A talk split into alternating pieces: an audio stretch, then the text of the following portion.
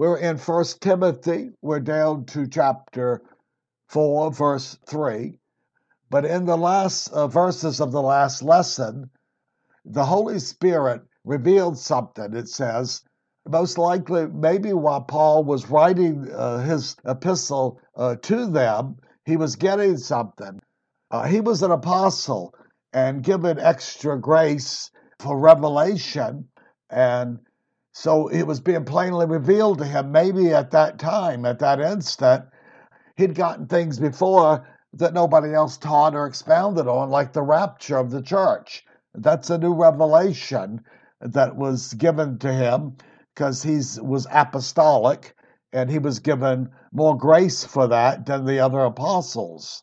So as he's getting this, what he gets is he says the Spirit uh, speaks expressly. It means he's speaking to him probably then that in the latter part of the uh, church age, the new covenant of Christ in us, some real Christians will fall away from the faith, the Christian faith.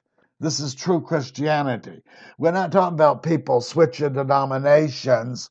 We're not talking about the two billion people in the world claim to be Christians when Jesus said he never knew them. They were not. We're talking about those who were real Christians, always in the minority, that of them there was going to be a sufficient number to start falling away. And it tells us what? It'll make enough impact on the real church, which are few, and how will they do it? He said they will pay heed, they'll give attention to false teachers, heresies, Christian teachings mixed with things like New Age. This is the fallacy and this is the danger. When I used to counsel many people, they run around to various teachers and aren't mature enough to discern what they're listening to. And so the teachers will teach five and six things that are scripturally sound, and then they'll throw two or three false teachings in there. All it takes is one false, gross teaching to send you to hell. Heresy and false teaching will not get you into the kingdom. Remember, Elisha, they were fixing the young prophets a big meal and throwing a lot of vegetables into the pot, and all of a sudden one of them realized it was poison. All you had to do was throw one object, some uh, bad mushrooms or something, in a pot of 10 vegetables. Well, it'll kill you. All the other vegetables aren't going to help you then. And this is what happens to false teaching and why people are led astray. Instead of being grounded in the word, they're looking for something new to tickle their intellect. They want more knowledge. A lot of these seminaries, they're just teaching false and exaggerated teachings and something to tickle people's ear. They think they're good in philosophies and New Age, but because they're not obeying the Lord, they're deceived. They don't have much spiritual understanding. And they can quote the Bible and still not have a, a real understanding of what the Lord's saying because spiritual revelation comes from the Father. And Paul in Ephesus said, I pray that the spirit of wisdom and understanding be given to you, implied that it is not given to those who are non Christians, doesn't mean how wise they are, intellectual. And when Jesus was debating with the scribes and Pharisees, and they were offended at him, Peter said, You've offended them. And he said, Leave them alone. He said, If the blind lead the blind, they'll both fall in the ditch. And then he immediately says, I thank you, Lord, Father of heaven and earth, for you have hidden these things from the wise, the intellectual, and revealed it to the simple or the common people. And that's what he did. So spiritual knowledge does not come by intellect alone. It don't prove nothing. It's the foundation. But unless the Spirit puts it together, you're going to have deception. And most of our seminaries are deceiving people and teaching lies because they're mixing Christian doctrines with many other doctrines. And that's why we have so much heresy. And this falling away has to happen to a degree, or the Lord's foretelling it, because it has to set the system up for the Antichrist to come and before God to send a strong delusion, lying spirits We'll see that he said in Thessalonians because they would not acknowledge the love of the truth. They didn't want it. It says God will send them a strong delusion that they'll be deceived, they'll be lied to and damned. But God takes credit. So if people do not respond to the Holy Spirit and keep resisting Him, He can send demon spirits to deceive them and give them a lie.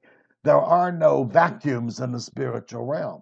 So this deception will come worldwide because they fight Christianity and the Holy Spirit, and it gets darker and darker, and it has to get there before the Antichrist and the false prophet come on the scene. The foundations will be laid for him and for them during this time. So, this beginning to fall away, we see this uh, now starting. There are things that we could hear and see in the 60s and 70s uh, that you don't see or hear much of anymore. Back then, there was some sound teaching on the radio, and certain you don't find hardly anything. And they've mixed with other things and elevated license to sin and God loves you unconditionally. I just saw a commercial the other day. Jesus loves you unconditionally. Well, see, they pervert that because he doesn't love you into heaven.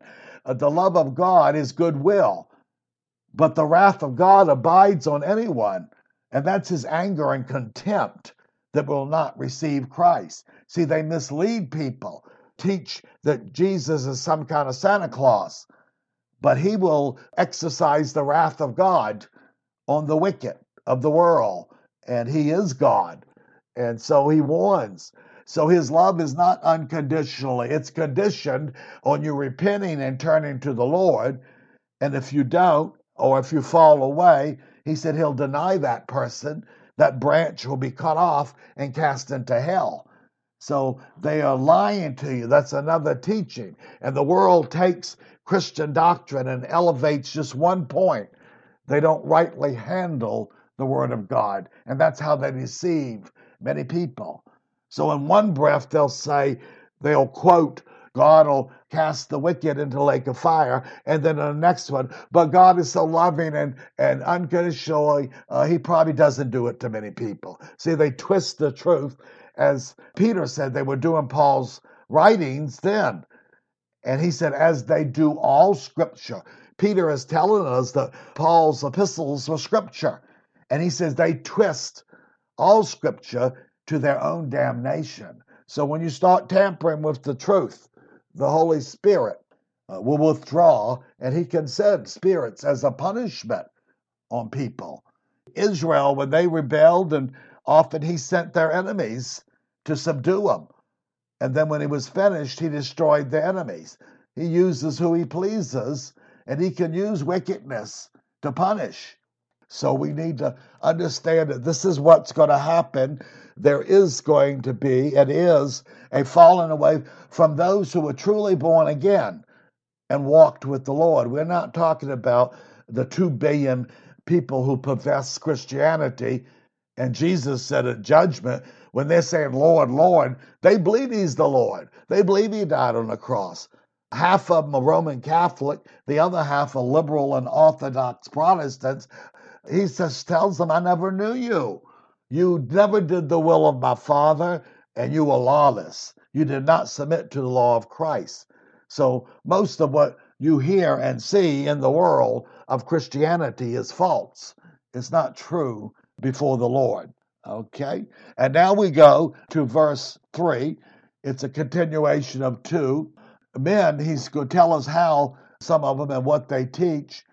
He said they'll give heed in verse 1, remember, paying attention to deceitful spirits and teachings of devils. Okay? Verse 3 Men who forbid marriage and advocate abstaining from foods which God has created to be gratefully shared by those who believe and know the truth. What we find is many of these uh, abstaining from foods, this was the leftover of the Jewish system. The Judaizers and new believers, sometime Jews that came to the Lord, they had a hard time still eating certain things. They were, you can't eat this, you can't eat, because that was under the law, and it was a schoolmaster.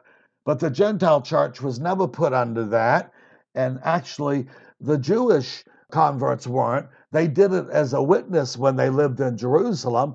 They kept the law, and they kept ritual, but they knew the salvation came through Christ. So they did it, as Paul said, he became a Jew to win the Jew. He didn't purposely offend them, so he would go along with these things to be able to witness and talk to them.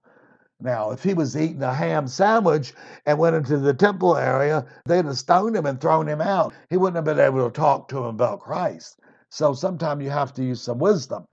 But he warned them that they're weak. Paul uh, called them weak Christians because their conscience hasn't been enlightened according to the truth. But he tells other Christians, you leave them alone. You don't talk them into something until their conscience is enlightened.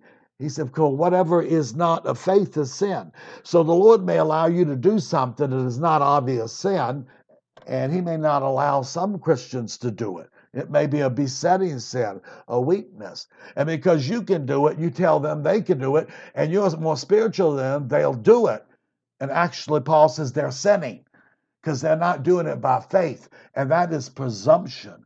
So if you don't have faith and assurance, you don't do it. It don't matter whether it's right or wrong. The Lord will judge it as being wrong because you're being presumptuous and you don't know the truth. So he's saying, wait and let them. And you use your liberty among yourself, but not among the weak Christian that doesn't understand these things yet. His spirit must be enlightened. The conscience can be disturbed, it can be distorted, it can be enlightened. It's a part of man's spirit. And the Holy Spirit works with the inner conscience to enlighten and bring things to remembrance. Then, once it sees something, it has more liberty. It's not brought under the bondage of these things like they were under much of the law and its systems. Okay? So forbidding to marriage, priests and the, uh, I guess they were called the Essenes, or they were Jewish sects and offshoots, and they were teaching that it was better and it was God's will to be single, to be a proper servant of the Lord, to be a special servant.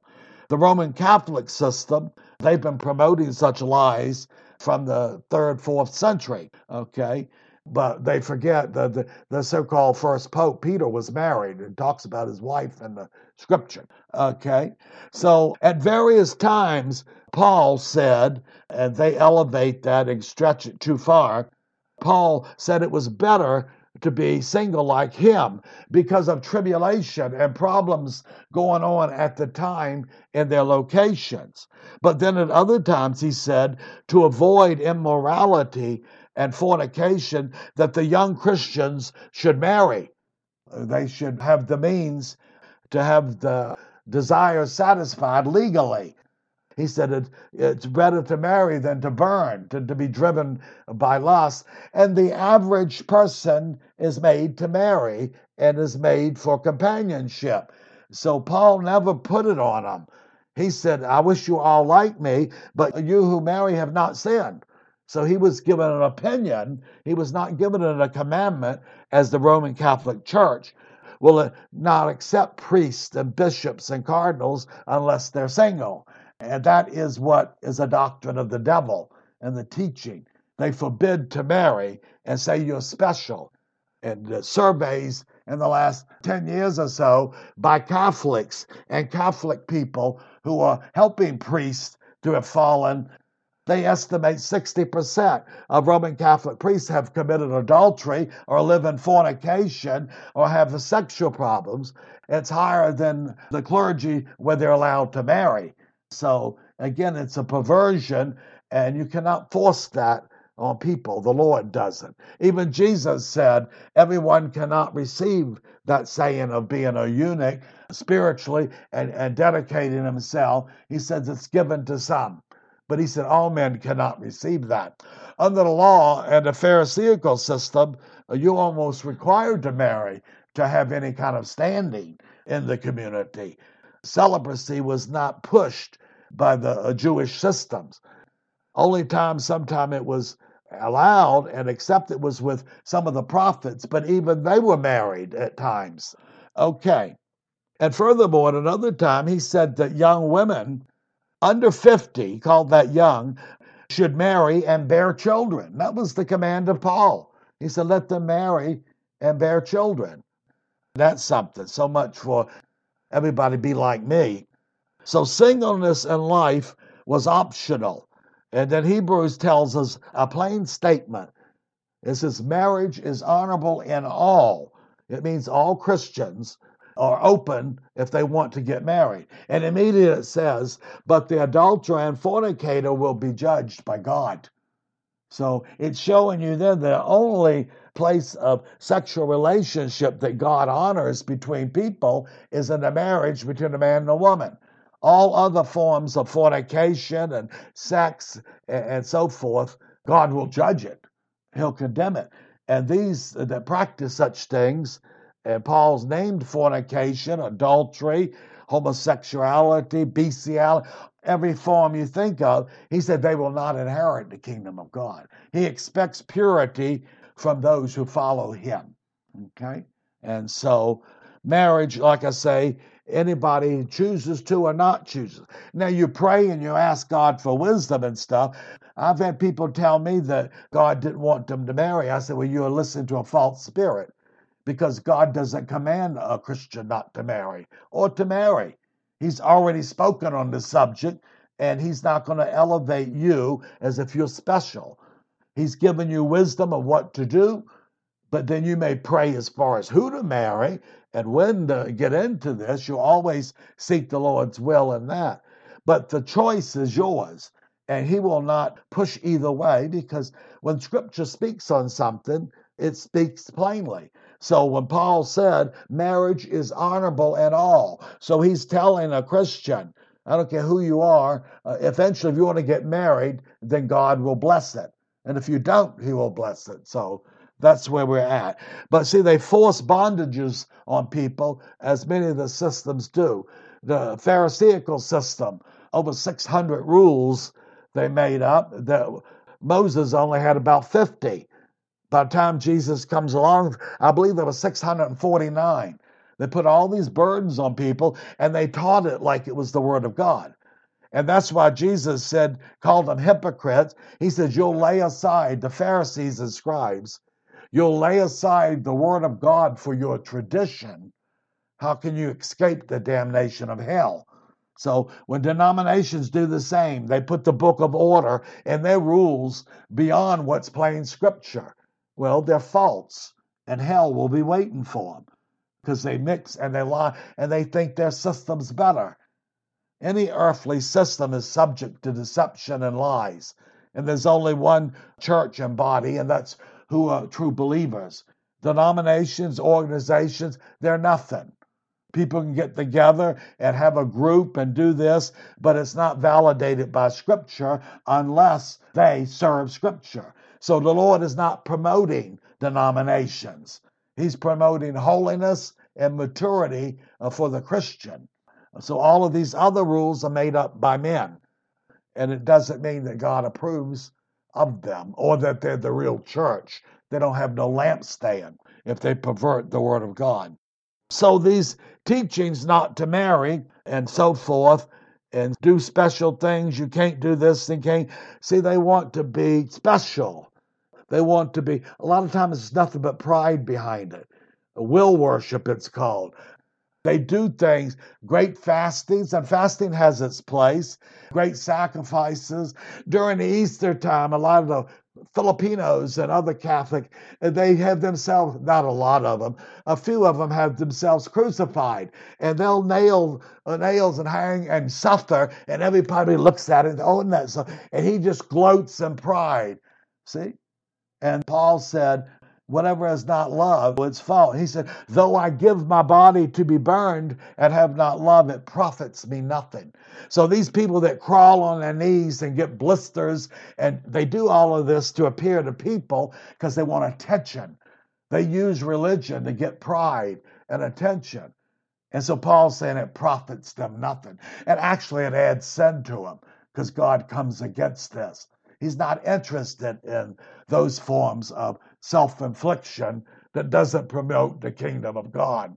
But see, the people of the world are impressed with that because they don't know scripture and they've been lied to by demon spirits. Okay? So that's one of the main things that we see.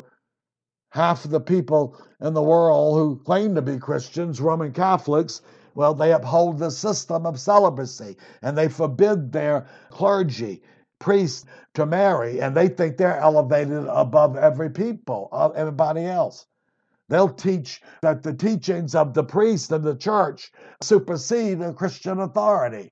That's how they get so much heresy and deal with ignorant people.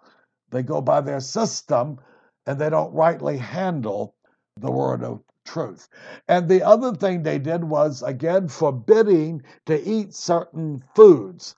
Well, the Jews did that under the law. They were required to. God used it to teach them between what was holy and what was not holy.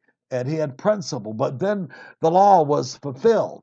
Now, after the flood, Noah's flood, and before the flood, everybody were vegetarians, Noah and all of them. We have no place where they were eating meat. But after the flood, the Lord said, Every living thing that moves shall be food for you, like the plant life. So he set it apart and said, Now you can eat this. Some believe that man's time was shortened and something must have been done to the human body to shorten human capacity of living longer. And so maybe they needed to have more protein of a different kind. For whatever reason, the Lord says you can eat it now. So they could eat any creature, any type of food they wanted if they prayed over it. And so uh, the Jewish person that came to the Lord, he still had a hard time. He'd been in that system for centuries. And if he ate pork or something for a little while, his conscience, he had to be very clear on that. And Paul said, let him until his conscience enlightened. Don't push the issue. And don't be eating uh, stuff in front of him to antagonize him. So Christian love goes to the higher law we have liberty to do things. We're not talking about gross sin. We're talking about many rituals and ceremonies and eatings. Uh, there, uh, we're free from all that Jewish system. They didn't have the Spirit of Christ in them. God kept them all occupied, their brain and their mind, doing things like you do children to keep them out of trouble. They had all kinds of things they had to do constantly, and it was time consuming. Uh-huh. And he purposely did that to teach them things too, so that they'd learn between what was good and what was what was bad. Okay.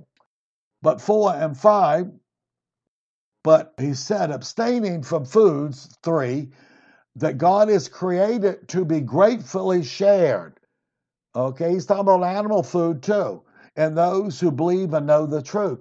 So these people, uh, Hindus and other religions, and even the Muslims stuff and Jews that won't eat certain foods, they're in a deception. They have been distorting the word of God because the Lord says Uh, you can eat anything if you pray over it. And it's bondage ultimately. It's just out ritual. It doesn't make a person spiritual what you eat. And that's what Paul tells us. The kingdom of God is not uh, eating, drinking. He said it's spiritual, it's righteousness, peace, and joy. It has nothing to do with what you eat or what you don't eat. See, once the new covenant and Christ fulfilled the old covenants, then the schoolmaster ceased. It was like you don't need this anymore. You've got the full light now, the full revelation. So he said he created these things to those who believe and know the truth, then they can eat it and pray over it. For everything created by God is good, and nothing is to be rejected if it is received with gratitude. And verse 5 For it is sanctified by means of the word of God and prayer. Sanctified means it's set apart now. And God has said, if you can do that, then whatever God says is true. He said, now, He can forbid certain things at certain times. But then He said, you can eat this you pray over it, and God's word has shown you it's set apart. So you pray over it, and it's it's okay for you to eat it. Well, they were still trying to, the Judaizers and the ignorant Christians were still trying to have people under their bondage because their conscience was not enlightened properly and they didn't know the truth. And that had to happen to Peter. Peter was a good Jew. God tells him, he gives him a vision because he's going to go to a Gentile's house and eat, and Jews did not do that. And for the first six or eight years, they preached the gospel to Jews only. The apostles at Pentecost, when they went out and preached, and three and five thousand were saved, they were all Jews. Uh-huh. And they sort of didn't have a concept, they fully couldn't comprehend it, that God was opening the door to the Gentiles. So he waited a while, and then the Lord gives him a vision and shows him all of these animals, and he recognized what was clean and unclean because he was a good Jew. And then the Lord said, Now eat, kill and eat. Kill. He talked about animals. And Peter answered him and said, Master, Lord, I've, I've never eaten anything unclean. He was not a filthy, cursing fisherman. He was a good Jew in the light that he had. And he said, I've never eaten anything contrary to the law. And the Lord said to him, What I have cleansed, don't you call unclean. He's saying, I've changed the system. I've given more. Now it's free. So it is not unclean now, it's clean. So that was showing Peter when he went and talked to Cornelius that God accepted the Gentiles. And when he gave him the message, 12 of them were saved and filled with the Spirit and spoke in tongues and prophesied. And when he reports back to James, he was sort of excusing himself. What was I to do? I gave him the gospel, and the Lord gave him the Spirit. And who was I to forbid anything? He was a little afraid of James. James was the administrator and the sort of the bishop of all the instructions and rules. But when it came to preaching mainly to a, a group of authorities and stuff, Peter usually took the foremost part with the apostles. But it's interesting, James had great power, and Peter did not want to offend him. So he explained to him when he did certain things, because he knew James was a stickler to the Word of God. And James wouldn't have had no problem reproving him like Paul did. So he writes and explains to him what happened. And James and the elders accepted it, what the Lord was doing. Okay? They accepted Paul later and evaluated the liberty the Lord had given him. But Paul, even though he said he implied he probably knew more than the apostles, he said they didn't add nothing to me, nothing, no new teachings or anything. And he had to be careful because the reason he was given a stake in the flesh was to keep his pride down, keep him from being elevated. So even though he knew a lot of these things, and maybe more than the apostles did, the others, the Holy Spirit sent him down to submit to the church because they were the foundation. And he said, Lest I run in vain. He went down there and he didn't do it. They would send the word that no Christians were to listen to him. They would call him a heretic. Don't matter what he was teaching. And they were the foundation. The church's foundation was built on the 12 apostles and the New Testament prophets and Jesus Christ. Paul was not of those. He came a little later, so years later, and God called him for his apostleship to the Gentiles and to give more instructions and revelation uh, than the other apostles got. But he was not the 13th apostle. He wasn't. He said, I was born all the time. He was saying because of the authority and ministry, but he never claimed and Peter and the apostles replaced Judas right before the Spirit came. And the scripture, they were fulfilling scripture. They quoted Psalms. It said, Let another man be given his office. And it was after that that Pentecost came because there had to be 12 of them. And when the Spirit came, they were the foundation witnesses. There couldn't be 11. So they were appointed another one and it had to be someone who had lived during the time of all the apostles, like 70 of the elders often did, and they knew what was going on. And they cast lots and took the one of the two, and they felt God approved that. Well, let me tell you, if God didn't approve it, He would have straightened them out real quickly. He didn't have no problem correcting people. I mean, the Lord called Peter the devil when he tried to give him bad advice. Even though Peter thought he meant well and loved the Lord, the devil was using him.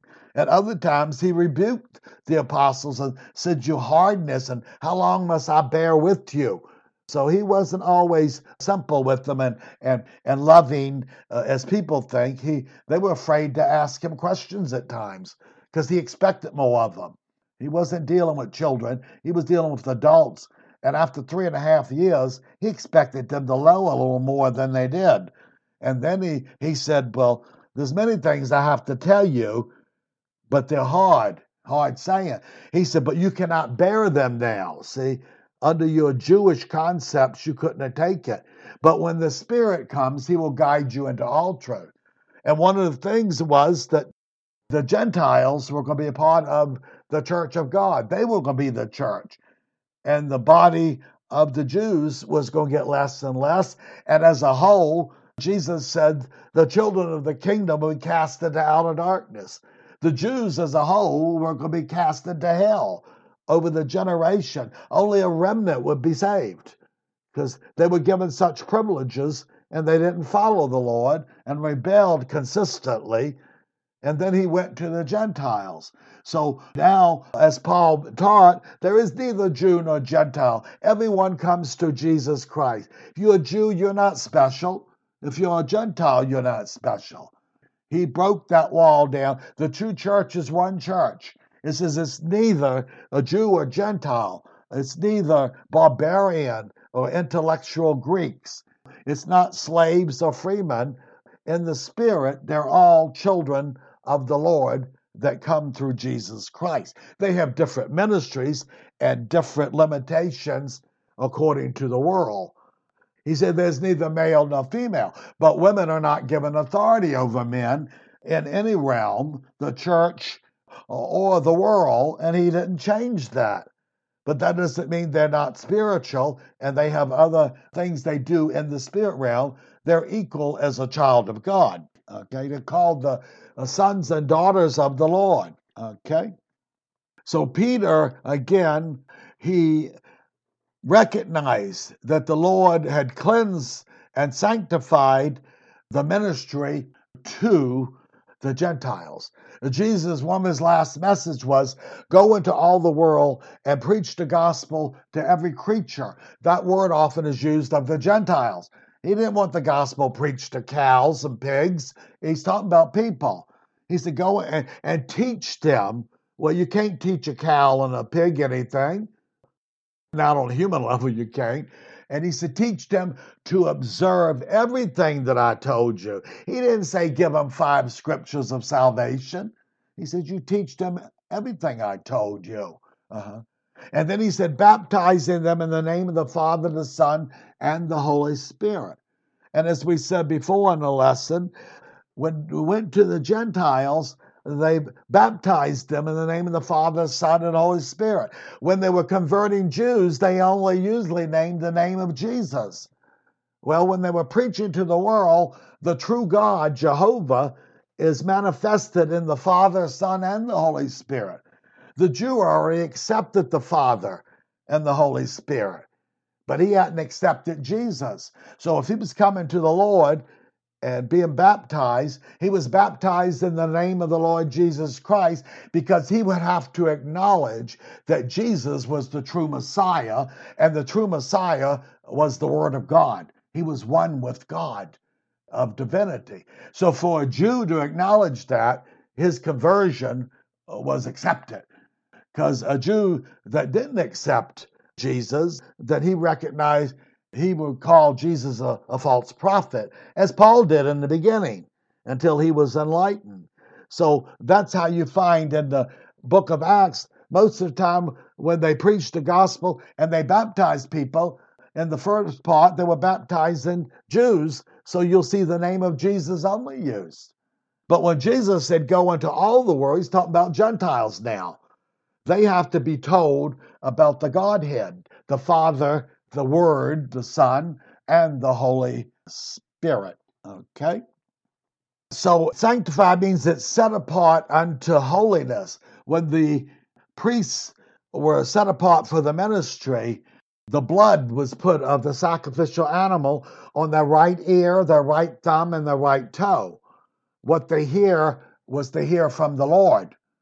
The work of their hands, the thumb represents that, and your right toe or your represented your your walk and it had to be sanctified. And then oil was put on it. And then you were set apart for the priestly ministry. And the word holiness and sanctify are very close, but the strictly sanctification in itself, the first part is to be called out, to be separated from what is ordinary. So the priesthood was not ordinary. The normal Jews could go into the outer court and there the women and men were separated at times at certain but only the priests could go into the sanctuary. No one else was permitted. And only the high priest could go before the holy of holies once a year. So he was showing as people get closer to god god can reveal himself more and those who aren't they have to stay further back or the wrath of god will come upon them they're warned that you better be right if you're going to come before the Lord because He ain't going to put up with certain things. Okay? And so they were lessons to be taught, and the Jewish system and ceremonies would teach all of this. And the Christian picked it up later. The Gentiles, they were taught this through the few Jews in the empire. As I've said before, 8 9% of the 70 and 80 million people in the Roman Empire were Jews and they were spread out and had their synagogues in many towns and cities. And when Paul went to them first, he said he went to them two or three Sabbaths. And usually he got thrown out and rejected, but he always got a few of them that come to the Lord. And they would have hmm. to join the Gentiles. But they could teach the Gentiles about the law. So God's wisdom knew what he was doing, and they could understand uh, why and who Christ's foundation was from. They understood that he was more than their Savior. And they understood all the beginning. They were taught both. And we see God's wisdom that way. Okay? So getting to verse 6. Oh, getting back before we go on. These people, Christians in the Roman world, they bought a lot of their food in the marketplaces and most of that was dedicated to various Roman gods. And so that's what Paul said you go and buy it and pray over it, and you can eat it. But you don't make an argument with them. If a Gentile comes out and says this was offered to Jupiter, are you gonna you could refuse to eat it. But that doesn't mean later you can go back and buy it. You're free to eat whatever you want. But you were trying to help them to realize that you served a different God. Okay? And so they prayed over it and they could eat anything they wanted. And we saw in Scripture the Gentile was only forbidden through James and Peter.